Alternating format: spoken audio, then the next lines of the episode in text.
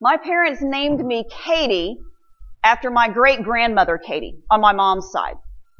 But my dad's mom said that Katie was not a proper name and could not appear on a birth certificate.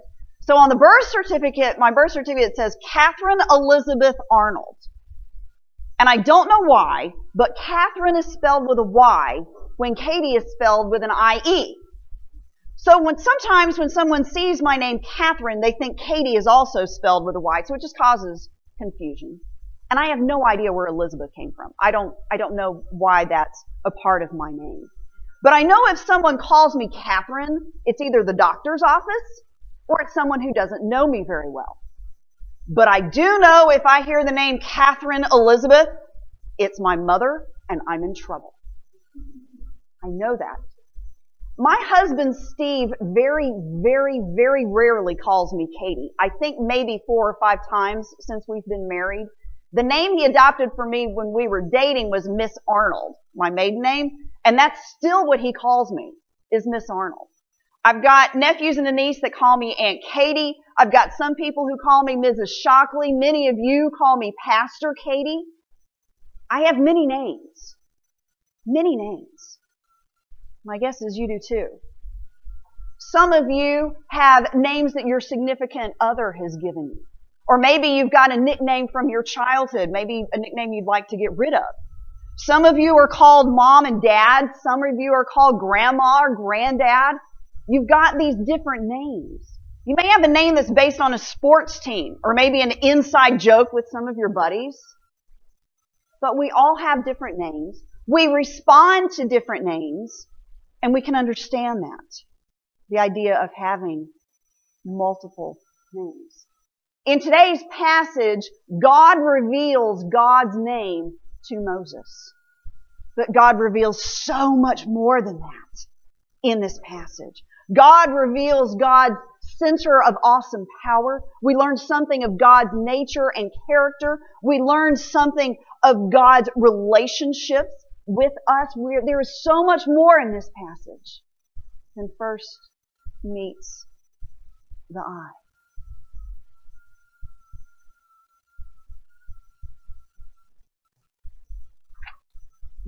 Moses, God speaks to Moses through a burning bush.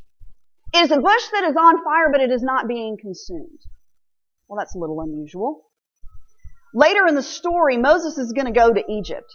And he's going to take God's people and he's going to lead them out of Egypt. And in that one night, the night of the Exodus, when, when he divides the Red Sea and they, they go into the wilderness, that night, God leads the people as a, as a column, as a pillar of smoke by day, and as a pillar of fire by night. And then when they are in the wilderness, the people experience God descending as a cloud upon the mountain to talk to Moses. And then later we see this cloud descend on the place where they are going to worship. God demonstrates God's presence to Moses and to the Israelites in profound and dramatic ways. Here in this part of the country, we get some beautiful sunsets, do we not? Red, orange, pink, blue, and purple. A friend of mine captured a picture of a recent sunset that was just spectacular. But the way the clouds were shaped in the edge of her picture, it was like a scribble. And she wrote on Facebook, it's like God signed the sunset. Like an artist signs a canvas.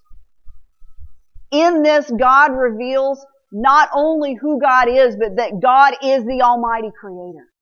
That our God is the one who created all things, is still creating all things, and God can be in creation, over creation, through creation. God can use creation. And so why did God come to Moses in a burning bush? We don't really know. To demonstrate his power, sure, maybe.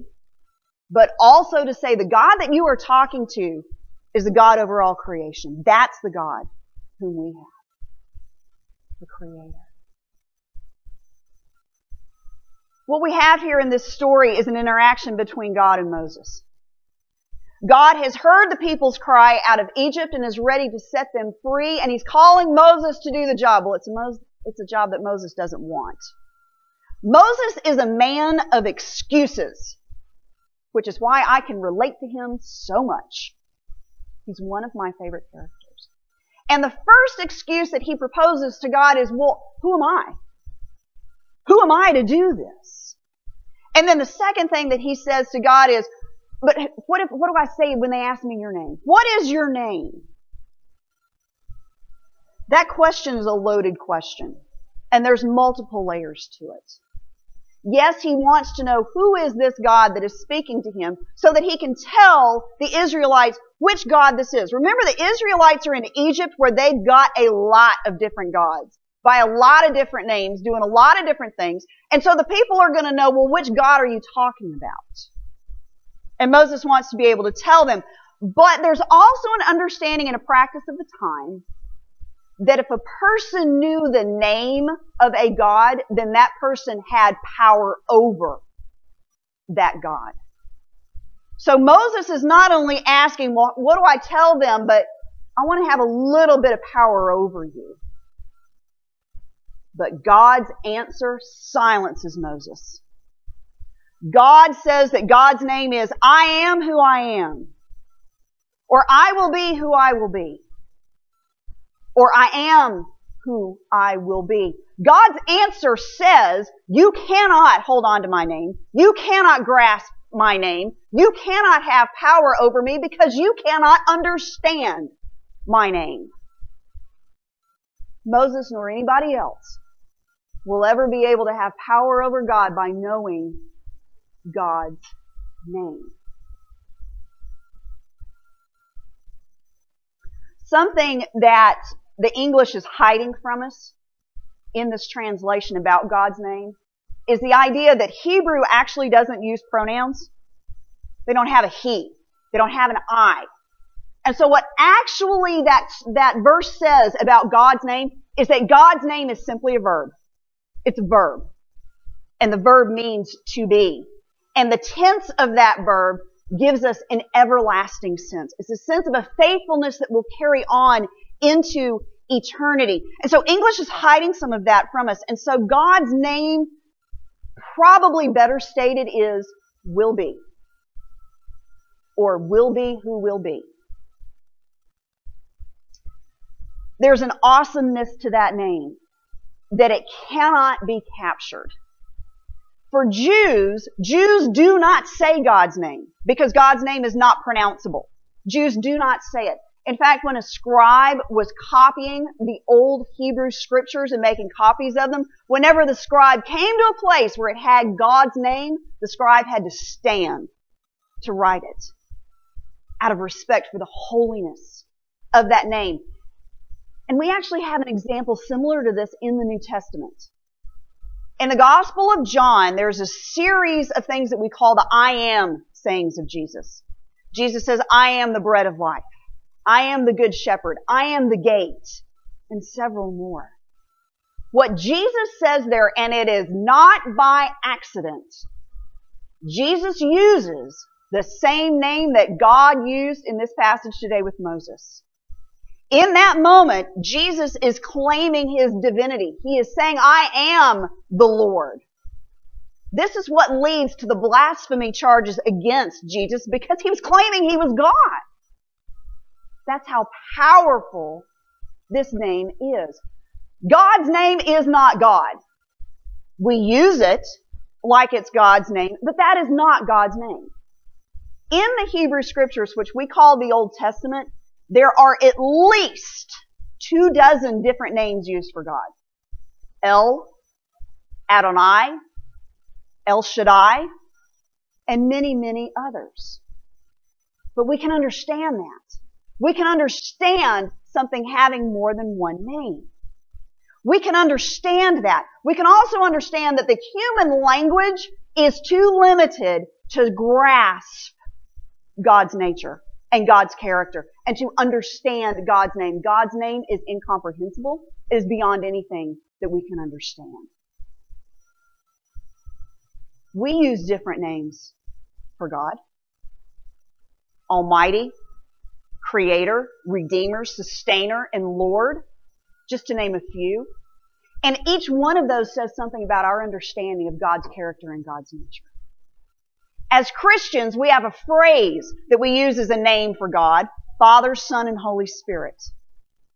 That says something about our understanding of Christ, about our understanding of God's presence with us every day. The name we use says something about our understanding of God. At the very least, God's name tells us that God is everlasting, that God is faithful for all eternity, and beyond that, we can't grasp what God's name is. But the name that God gives here is not the only way that God refers to God's self in this passage. God tells Moses, I am the God of your father, the God of Abraham, the God of Isaac, and the God of Jacob. We talked last week about the Jewish patriarchs, Abraham, Isaac, and Jacob, and that God would forever be known as the God of Abraham, Isaac, and Jacob. And so Moses knows which God it is that's speaking to him. The Israelites, even though they've been enslaved in Egypt for 400 years and they're surrounded by all these other gods, they would have heard the stories of Abraham, Isaac, and Jacob. They had to have heard the stories. They had to have been passed down generation to generation, or we wouldn't have them today. They know Abraham, Isaac, and Jacob. But then God adds, I'm the God of your father. That tells us that Moses' father knew God and that Moses' father was in relationship with God.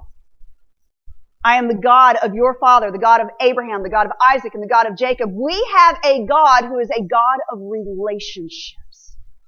A God who wants to be in relationship with every human creature that God has created. We have a God who wants to be in relationship with you and with me. All of this got me to thinking about the names that we use for God. And it got me thinking about the name that I use for God most often when I'm doing my own personal prayer. So I want you to take for just a moment, just a moment and think about what name do you use for God when you are in prayer? How do you address God or Christ in prayer? What, what name do you use there? I, I've discovered that my favorite is Gracious Lord. Gracious Lord. That says something about me. That says something about my understanding of God, and it says something about my relationship with God. Grace for me is the center of everything. Grace is the absolute center. God's love for us that we have not earned is the absolute middle of my understanding of God, absolute middle of my theology. Everything comes back to God's love and grace. My understanding that God's love is for all people, that God's grace is given to all people. It is the absolute center of what I believe. So it doesn't surprise me that gracious comes out when I think of God. The other word there is Lord. Now Lord's a little tricky because the word Lord means the person who calls the shots in your life. And I think I use Lord for two reasons. First, to recognize that Jesus Christ is the Lord of my life but also to remind me that I need to let Jesus call the shots in my life. So that gracious Lord sums up my understanding of God and it sums up my relationship with Jesus Christ in the relationship that I want to have with Jesus Christ. What is the name that you use when you're in prayer with God and Jesus? Does that name reveal all that you want it to reveal about your relationship with God and your understanding of Jesus Christ. If it doesn't, maybe it's time to explore a new name. Explore a new name. What do you want to say about your understanding of God? What do you want to say about your relationship with Christ? What do you want to say about what you want your relationship to be with Christ? Just some things to think about over lunch. Today's passage is the beginning of a long discourse between God and Moses. Moses is a man of excuses. God has called him to a job and Mo- Moses does not want to do it. And I think probably all of us can relate to that. of a job we don't want to do? First, Moses says, Well, who am I to do this? And then he says, Well, what name do I tell people? But then Moses goes on to say, I am slow of tongue and slow of speech. He has some sort of spe- speech issue. What if they don't believe me? It's another excuse. And the last thing that Moses says to God is, please send somebody else. I can relate to that. Please send somebody else. But what God reveals through Moses is that God can overcome all of our weaknesses. We have examples of Moses being an excellent choice for this job, and we have examples of Moses being a really bad example to carry out this job. God chooses whom God chooses, and thank God that God does not choose perfect people. Because through perfect people, God will not be revealed. God chooses imperfect people so that the strength and power of God will be revealed and glory will be shown in the weakness. Our God is an awesome God, a God of power, the creator who is over and in and through creation. Our God is a God of relationships. God wants to be in relationship as God was in relationship with Abraham, Isaac, and Jacob. God reveals God's self in massive, powerful, dramatic ways. The burning bush, the pillar of cloud and fire, a sunset, and in His Son, Jesus Christ. When you think of the names that we have for God, they're big. Because our God is big. But then in some of those names, God is intimate and with us and in relationship with us every day. In the name of the Father and the Son and the Holy Spirit, in the name of the God of Abraham, Isaac, and Jacob, in the name of the God of Moses and his father. Amen.